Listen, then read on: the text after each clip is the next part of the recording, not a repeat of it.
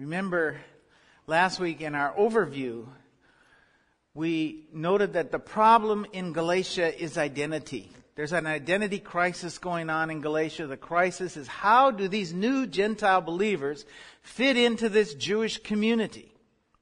The rabbis say that they have to convert, as they always have, before they can have full fellowship with them. And of course, Paul says, no, they've been accepted by God. And so how can we not have fellowship with them?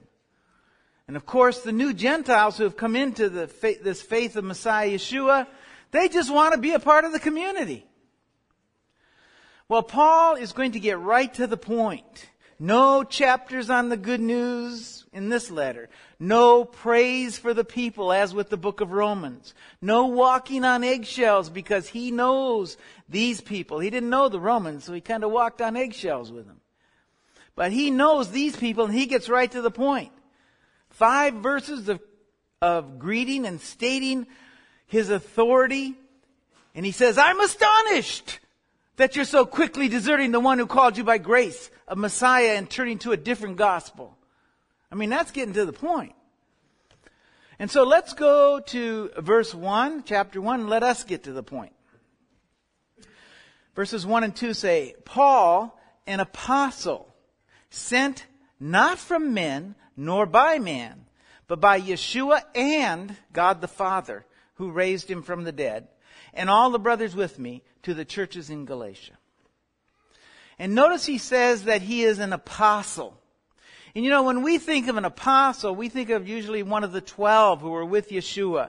And indeed, if we read where the apostles go to replace Judas in the book of Acts, they determined he had to be, it had to be one who was with them the whole time the Messiah Yeshua was ministering on earth. He had to witness his death, and more importantly, he had to have witnessed his resurrection. And so Paul does not fit that criteria for an apostle. However, he was sent by Yeshua to the Gentiles. And the book of Acts states that the Lord says this to Ananias, he says. But the Lord said to him, Go, for he is a chosen instrument of mine to bear my name before the Gentiles and kings and sons of Israel, for I will show him how much he must suffer for my name's sake. And so when we understand that an apostle is not just one of the twelve, but it's actually one who's sent out with a message, then certainly Paul qualifies as an apostle. The word apostle in its simplest form refers to one who's sent with a message or with orders. The Hebrew equivalent of the word apostle is the word shelakim, and if you look in the Talmud, it speaks of those who were sent out to announce the new moon as the Shelakim, the sent ones. And if we look at the word apostle in uh, the, the Strongs, it says, a messenger, he that is sent. And with that understanding that it means sent one, certainly Paul fits the criteria of an apostle. But you know something else? It also means it isn't the first time he was an apostle. Because remember, our very first glimpse of Paul is his being sent out with orders from the Sanhedrin to arrest the followers of the way. Now there had to be a reason, we have to think about this because I want to talk a little bit about Paul today because actually he's the writer of the letter. There had to be a reason that he would be an apostle for the Sanhedrin. They just didn't pick anybody. The Sanhedrin didn't choose anyone. What would qualify him to be sent? Well, Paul studied, studied under Gamaliel. Paul was a rising star in Jerusalem before he came to faith in Yeshua. And he was sent on a mission by the high priest. Let's look at the type of education he had. Let's look at uh, Acts chapter 22 in verses 2. He says, Then Paul said, I am a Jew born in Tarsus of Cilicia, brought up in this city under Gamaliel. I was thoroughly trained in the law of our fathers and was just as zealous for God as any of you are today. Notice he says that he studied the law of our fathers. Now I want to ask you, is he speaking of the Torah, the law of God? No, he's not speaking of the Torah, the law of God. And what I want you to see here is every time you see the word law in our scriptures, it doesn't always refer to the written law. Because here it refers to the oral law. And we're going to cover this more in later uh, uh, lessons. But to the first century Jew, when you said Torah or law, as we translate it, it had a much broader meaning than it does for us today. We learn here that he was thoroughly versed in the laws of the fathers. But it really means, what it really means is he was thoroughly versed in the oral Torah, the oral traditions, those that have been passed down orally from generation to generation. And his training would have been under Gamliel, who was the grandson of Hillel. And so he would be considered of the school of Hillel or Beit Hillel versus say the school of Shammai or Beit Shammai. I want to read from Stern's New Testament commentary a little history on this fellow Gamliel. So we can see what kind of training Paul had. Gamliel I, known in Jewish history as Rabban Gamaliel, the elder, was the first to carry the title Rabban, our master, our great one, rather than the more common Rabbi, my master, my great one. His name means God is also for me. He is the elder because he was the first of six Gamliels, of whom his grandson, Gamliel II, was the best known. Gamliel I was the grandson of Hillel, the leader of the, of the school of disciples, Beit Hillel. At one point, as many be inferred from his title, Rabban was the head of the Sanhedrin. He was a Pharisee and a teacher of the law at whose feet Shaul of Tarsus, or Paul, sat. That he was highly respected by all people is confirmed in the Mishnah. It says, when Rabban Gamaliel the elder died, the glory of the Torah came to an end, and the purity and holiness came to an end. While the temple still stood, Gamaliel laid the groundwork for the triumph of liberal Pharisaism under Yochanan ben Zakkai after the second temple's destruction. Now I bring this up to show you the type of education that Paul had. He had literally the finest education that you could have in Israel. His rabbi went on to become the head of the Sanhedrin. Paul would, not, not, would, have not, would have been an expert not only in the written law, the law of God, but also in these oral traditions, the oral Torah, or as it was stated here, the law of the fathers. Part of the problem that we have as Christians in understanding the book of Galatians is we fail to distinguish between the laws of God and the laws of the fathers. And we also have a failure that we fail to put the letter back into its context. The first century. We read the letter like it was written to us. That's not the case. We're actually reading someone else's mail. And if we don't go back and we don't look at the circumstances that it was written under, we're never going to understand the book. Now, we should note in his greeting that despite his education, this tremendous education he has, Paul says nothing of his rabbinic training in establishing his authority. And in fact, he just ignores that and says that he was not sent by men or man, but by Yeshua the Messiah. Paul, in his opening statement, he really states the difference between the teachers in Galatia who've been throwing these people into confusion and himself. And the difference is they're called and trained in keeping the Torah in the ways of men, the fathers, the sages. The very thing that Paul was an expert in and his credentials probably in that area probably exceeded theirs. But why bring up the trivial? when he can say with witnesses, if necessary, Ananias, that he was sent by God himself. He doesn't argue for this worldly education, but he trumps that by saying, I was sent by Yeshua the Messiah and God the Father, and not men. Even though he had this tremendous education and was excelling in the traditions of his fathers, he gave up those things for a direct relationship with Yeshua the Messiah. This is a powerful opening statement and one that could only be made because the Galatians had already witnessed the power of his calling. He's been there. It raises his authority above those who are his detractors. And the interesting thing about this verse and, and the reason I wanted to read these and focus on these today is that Paul says he wasn't sent by man or men, but directly by Yeshua the Messiah and God the Father. And what he's saying here is that his message is not from men, but from Yeshua and God the Father. He's an apostle. As we said, it means messenger, sent one. He sent out with a message that Yeshua would give. Think of that statement. We spoke of the oral Torah, which was the traditions of the fathers, the message of the fathers like Hillel and Shammai, and how the whole, I want to read how the oral Torah would be read for you, how the rabbis taught. It says, this is from the Talmud. Rabbi Judah reported in the name of Samuel, the halakha, or teaching, is like Rabbi Simeon. Rabbi Naaman ben Isaac demurred, which Rabbi Simeon? Is it the Rabbi Simeon of the Mishnah? What I want you to see here is that the teachings of men, these teachings, when a rabbi taught, he's going to rely on the traditions of the men that taught him.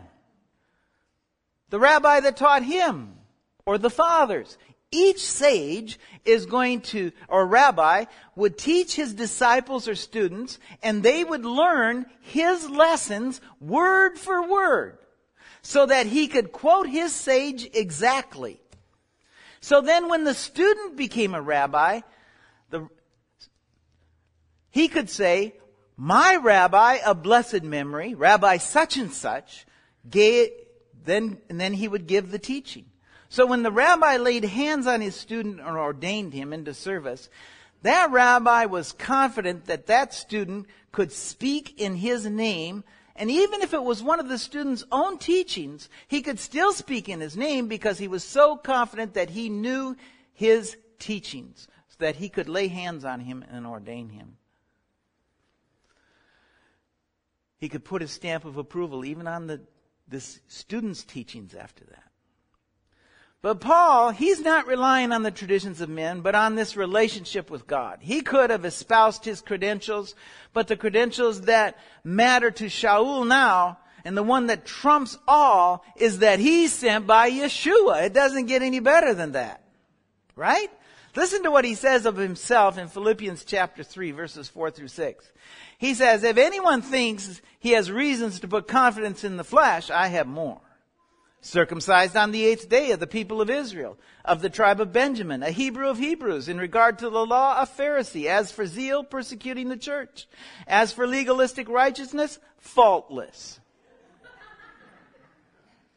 Paul describes himself as legalistically faultless. And what we can determine from that statement again is that he was an expert in these traditions on how to keep the Torah, the oral Torah the traditions of the fathers. He kept them faultlessly.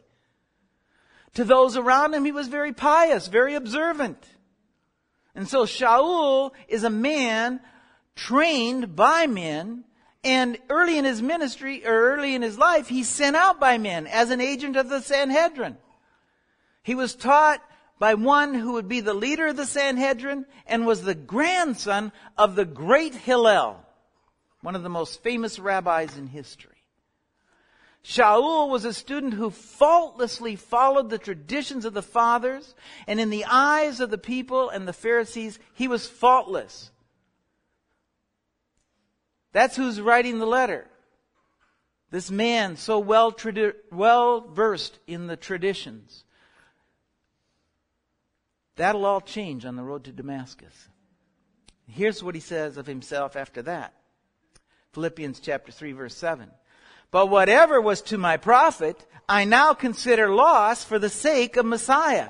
What is more, I consider everything lost compared to the surpassing greatness of knowing Messiah Yeshua, my Lord, for whose sake I have lost all things. I consider them rubbish, that I may gain Messiah and be found in him, not having a righteousness of my own that comes from the law, but that which comes through faith in Messiah Yeshua, the righteousness that comes from God is by faith. He counts all of that fine education he had, all of those years that he spent, loss, and doesn't even mention them when stating his credentials to the Galatians. Okay, so that's enough of that. But I wanted you, I wanted to kind of cover who this man was. And here's what I really want to get at as far as being an apostle we must assume from the statement that when he says he was an apostle sent by Yeshua, he was sent with a message that carries the exact message of Messiah Yeshua himself. An apostle had to deliver the message of the one who sent him. And if he didn't, he delivered something else, then he wasn't an apostle of whoever. Right? I mean, if I send somebody with a message from me and he goes to that person with something entirely different and claims it's from me, then at best he's a liar or a false messenger. So if Paul is a messenger of Yeshua, we know that the words and his teachings will not vary from that of the Messiah.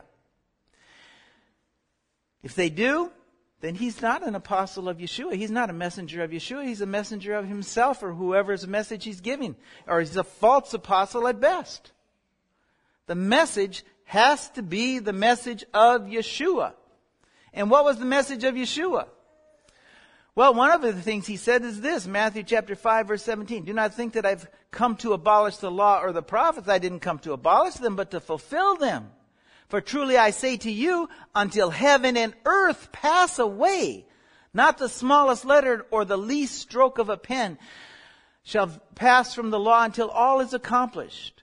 And whoever annuls one of the least of these commandments and teaches others to do the same will be called least in the kingdom of heaven. But whoever keeps and teaches them shall be called great in the kingdom of heaven. Since that's the teaching of Yeshua, and the kingdom of heaven and the earth are still here, then we know Paul will not say or do anything that teaches anyone to disobey or disregard the laws of God. If he does teach that one should disobey or, or disregard the Torah of God, then he not only will be least in the kingdom of heaven, but neither can he be called an apostle sent by Yeshua because he's not carrying Yeshua's message. Three of the four gospels record Yeshua saying in this Matthew 24 verse 35, heaven and earth will pass away, but my words will never pass away. So again, if Paul is Yeshua's apostle as he states, his words must agree with the words of Messiah Yeshua. And not just that, but listen to what else he said. He said, sent not from man or by man, but by Messiah Yeshua and God the Father who raised him from the dead. He's also an apostle of God the Father. He was sent by Yeshua and God the Father, so we can also assume that his words will not vary from the words of the Father. And again, if they do, then he can no longer call himself an apostle of God the Father. Right? Well, what did God the Father say? You must obey my laws and be careful to follow my decrees. I am the Lord your God. Keep my decrees and laws, for the man who obeys them will live by them. I am the Lord. And so again, we know that Paul will teach that we must follow the commands of God that apply to us. We also know the Father said this, Exodus chapter 20, said it out loud. Remember the Sabbath day by keeping it holy. Six days shalt thou labor and do all thy work, but the seventh day is a Sabbath of the Lord your God. On it you shall not do any work, neither you, nor your son, nor your daughter, nor your manservant, nor your maidservant, nor your animals, nor the alien living within your gates. For in six days the Lord made the heavens and the earth, the sea, and all that is in them, but on the seventh day he rested. Therefore the Lord blessed the Sabbath day and made it holy. So, Paul will teach the same thing. That Jew and alien, non-Jew, must keep the Sabbath and they must keep it holy and not do any work. If he teaches anything contrary to that, then he would not be able to say, I was an apostle sent by God the Father. Because those are the God the Father's words. The point being, as we go through Galatians, the point I want you to come away with here is we're going to be checking Paul's words with the words of Yeshua and the Father in his Torah to make sure that they don't vary, that he does, his words do not vary from the message. We're not going to be checking the Torah and the words of Yeshua in the Gospels with the words of Paul as is often done. Because Paul didn't send Yeshua and the Father, they sent him. We're going to be checking the words of Paul with the words of Torah and the words of Yeshua to ensure that we correctly understand what Paul is saying. Now, who's he writing to? Well, simple. He's writing to the churches in Galatia. Well, there's a, that's a big area. But specifically who? Well, first, understand this. When Paul went to the diaspora, he went to the synagogues to preach. And so let's look at an example of who he preached to and who accepted his message. And then we'll know who he's writing to, right? Makes sense? So if we go to chapter 13, we'll find Paul in Pisidian Antioch, which is part of Galatia. And so we have a great example here of who he's going to be writing to, because it will tell us. Acts chapter 13 verse 13 says, From Paphos, Paul and his companions sailed to Perga and Pamphylia, where John left them to return to Jerusalem. From Perga they went to Pisidian Antioch, and on the Sabbath day they entered the synagogue and sat down. After reading from the law and the prophets, the leaders of the synagogue sent word to them, saying, Brothers, if you have a word of exhortation for the people, please speak. Standing up, Paul motioned with his hand and said, People of Israel, and you Gentiles who worship God, listen to me. And so first we learn that he's speaking to the people of Israel, the Jewish people. And second, he's speaking to the Gentiles who fear God. It means Gentiles who have not fully converted but are worshiping the God of Israel. So they're still considered Gentiles, but they're called God-fearers those who fear God or those who fear heaven. If we read on in verse 42, a little farther down, it says, As Paul and Barnabas were leaving the synagogue, the people invited them to speak further about these things on the next Sabbath. And when the congregation was dismissed, many of the Jews and devout converts to Judaism followed Paul and Barnabas, who talked with them and urged them to continue in the grace of God. Okay, so we have the makeup here of the people of the congregation in Galatia that he's writing to. If you think back to Romans, we covered these three groups of people because they're going to be the same everywhere, but I'm going to refresh your memories. Because it's these groups, one of these groups particularly, that's going to have a real identity crisis here. First, we have the Jewish people. Those who are natural born to the 12 tribes of Israel been, who have been dispersed out to Galatia. No identity crisis there. They know, they know who they are. They were born into the covenant with God, circumcised on the eighth day. They know who they are. They don't need a whole lot of explanation. They were brought into the covenant of Abraham and Moses from birth. They're the keepers of the Torah, the written law. They also keep the traditions of the fathers. And as we see, some of them are accepting the message of Yeshua. As we covered last week, it's what distinguishes them. Being Jewish is what distinguishes them from everybody else in the world. All the unclean, pagan world. And they now live in Galatia amongst these pagans. This is a pagan land with all kinds of unclean practices like idol worship, sexual immorality, and on. We could go on. The other group we find listed is devout converts to Judaism. No identity crisis here either. These people who had followed the, they had followed the prescription of the rabbis and converted completely to Judaism by the traditions set forth by the rabbis. Not by God, mind you. These aren't the traditions of God, but these are the traditions of the rabbis. This is how the rabbis decided you became a Jew.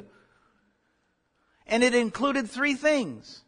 First, you had to learn and adhere to the Torah and the oral Torah just as any other Jew in the community would keep it. And I, oral Torah, again, that's the laws of the fathers that was spoken of above. The way the Jewish people, that way, since they're fully converted, now the Jewish people could eat with them. They could go into their homes with no fear of being contaminated by an idol or anything else. Right? Second, they were circumcised in the flesh. And third, they were immersed in water. And then, after immersion, it would be said of them that they were born again. This time, a son of Abraham. They were B'nai, or in English, sons of Abraham. You know, this morning, remember in the Torah service, we called up the reader and we say, Arise, Ben, so and so, Ben Avraham son of Abraham. These people were former Gentiles who had fully converted. They had completely forsaken idol worship, completely forsaken their former friends and family members who were still heathens. They wouldn't go into their homes any longer. They were considered fully part of the nation of Israel just as one who was naturally born. In fact, there were some rabbis said they were even more pious than they were because they chose to become a part. We were just born in. And then the third group we found in verse 16, it says, you Gentiles who worship God. And this is who Paul is going to specifically be addressing this letter to. They were called God-fearers, fears of heaven, and they were among the Jews and converts to Judaism, but were not fully converted. You know, there were many more God-fearers than proselytes. And the reason was the conversion process was so harsh and such a departure from their former lives that not everybody wanted to make it. First, because they'd have to treat their family like heathens like the heathens that they were. And so they could have little contact with their family any longer. Second, they had to be circumcised. And circumcision was a mutilation of the flesh to these people. They worshiped the human form. Look at some of the ancient statues. You're going to see all these ancient statues naked, showing everything, because they worshiped the human form. And so God-fearers, even though they worshiped the God of Israel, weren't ready to make this big step. They weren't ready to separate themselves from their family, to mutilate their flesh. And it's important to note that until they did, they were still considered what Paul called them, Gentiles. And Gentiles to the Jewish people did not have a share in the world to come. They were not going to what we call heaven. They were considered by the Jewish people and the proselytes as unclean, still unclean. They wouldn't even go into their house. Read Acts chapter 10. It was the Torah and the traditions of the Jewish people that separated these people from pagans. If this had been before the good news reached Galatia, this group of people would have been contemplating conversion to Israel. They would have been encouraged by these others in the synagogues, others who had already converted, by the Jewish people to convert, because naturally they wanted to bring them in among them, and the Gentiles too wanted to be fully accepted. And so they're kind of torn here between family and friends on the one hand, and the mutilation of the flesh on the one hand, and being part of the people of God on the other hand. Torn.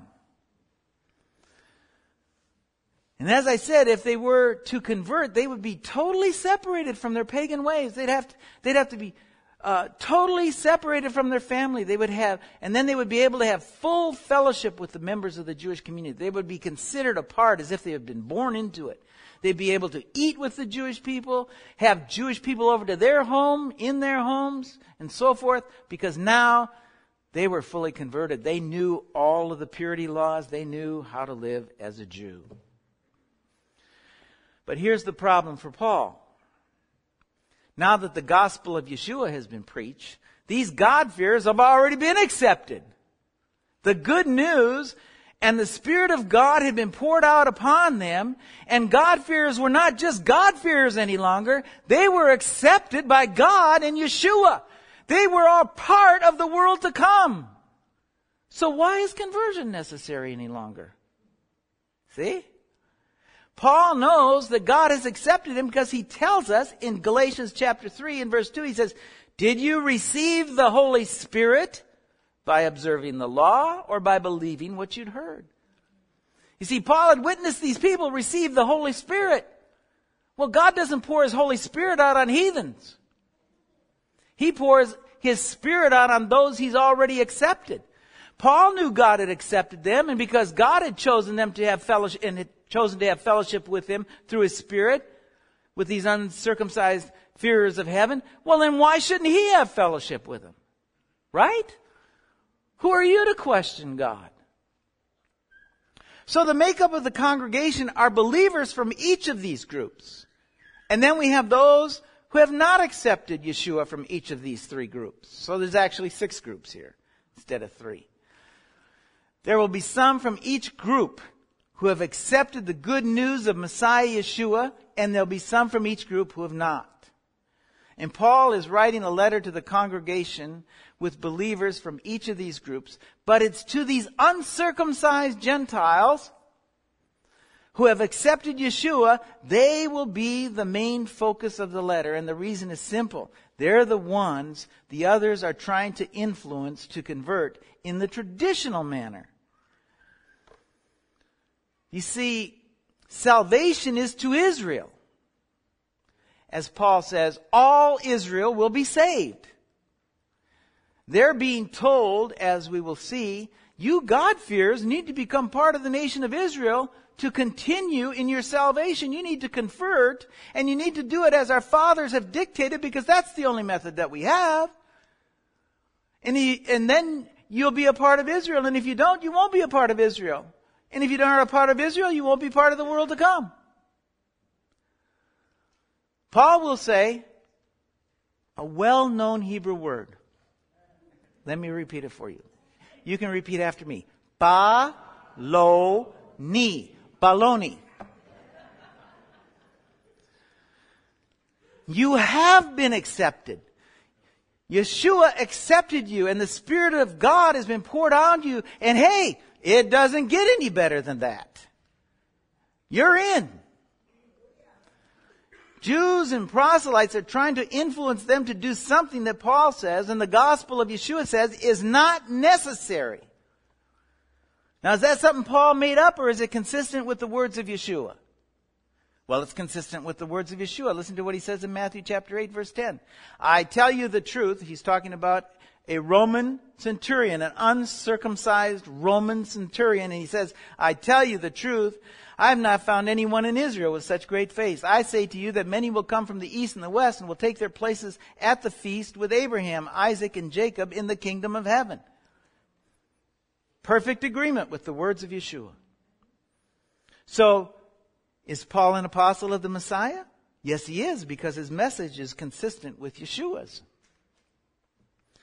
Those who are following the traditions of the fathers and not the words of Yeshua are trying to influence. In fact, Mark Nanos, in his, I think is one of the best commentaries on Romans to date, doesn't use the term Judaizers, but influencers describing these people. And since he wrote his book, many people have, have, have seen the correctness of this term, uh, influencers instead of Judaizers. Because Judaizer, as I pointed out last week, was a term that was not used uh, until the second or third century. So, in, in a brief few minutes now, we've covered who wrote the letter, and his background, who he wrote the letter to, and we've also touched on why he wrote the letter. So let's now continue with his greeting. Verse 3, he says, Grace and peace to you from God the Father and our Lord Yeshua the Messiah. Paul does something here in his greeting that uh, other letter writers do not do. Up above, he says, Yeshua sent me. And here he says, Greetings to you from Yeshua. Grace and peace to you from God and Yeshua. They sent me with grace and peace for you. He said he was an apostle and he speaks as one as a, of an apostle. The message is not my own, but I'm bringing you grace and peace from Yeshua and God the Father. But the next part is interesting. It's the only place where the terminology is, is used. And listen to what he says in verse 4 and 5 who gave himself for our sins to rescue us from the present evil age, according to the will of our God and Father, to whom be glory forever and ever. Amen. Amen. Who gave himself for our sins to rescue us. Hey, these folks have been rescued. He's telling these Galatians that they've been rescued, not will be rescued, but they are rescued already from the present evil age. You know, I think most Christians think uh, we look at this and we we have a rather narrow view of this rescuing. We think of the redemptive work of Yeshua and that, yeah, one day we're going to glory land. Well, it's not one day. It's today we've been rescued. It means a bit more. Look at what the word rescue means in the Greek. I put it up here for you. To pluck out, to draw out, to choose out, select a person from many. Rescue, deliver.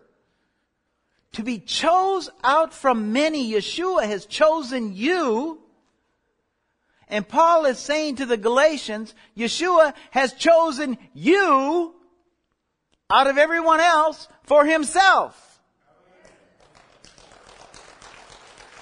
And out of where? He chose you out of this present evil age. Now I said last week, Paul never speaks of any dispensations except these two. You see, these dispensations that you hear are a tradition not of the rabbis, they're a tradition of the church fathers. To Paul, there is no church age. Never once does he mention a church age. That's a Christian teaching. That's some, te- some pastor or theologian somewhere along the line started that. But to Paul and Yeshua, there are only two ages.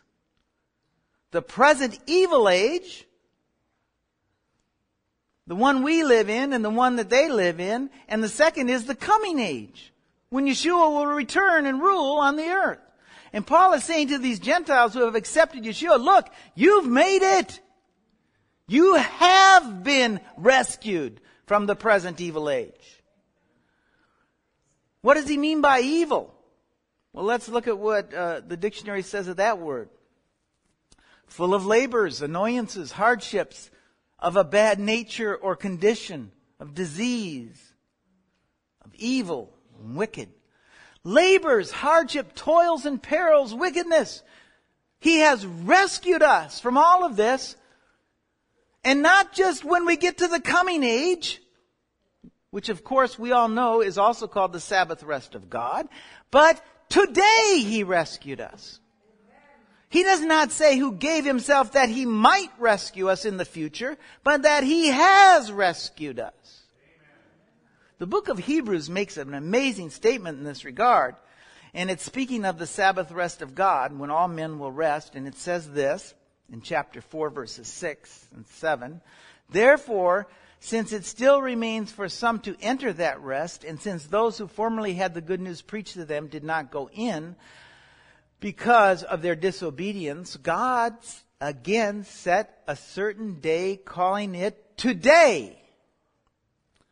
This he did when a long time later he spoke through David, as in the passage already quoted. Today, if you hear his voice, do not harden your hearts.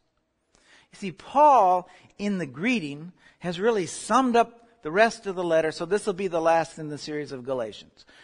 No, not really. but he's really summed up the letter for us. Yeshua has rescued us from the toils and the hardships and the perils and the wickedness. And we're no longer part of this present evil age. We're no longer part of the wicked thing that we used to be. We've been rescued today if you have faith and you walk in it.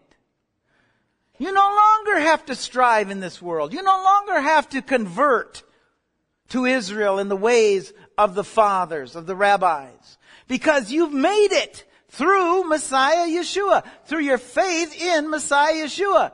Because Yeshua has rescued you and you are now part of the world to come. You're a shoe in for the kingdom of heaven. And what he's implying to the Galatians, hey, start walking in it. There's nothing left for you to do. You've been rescued. It's a done deal. And Yeshua has already torn down the dividing wall.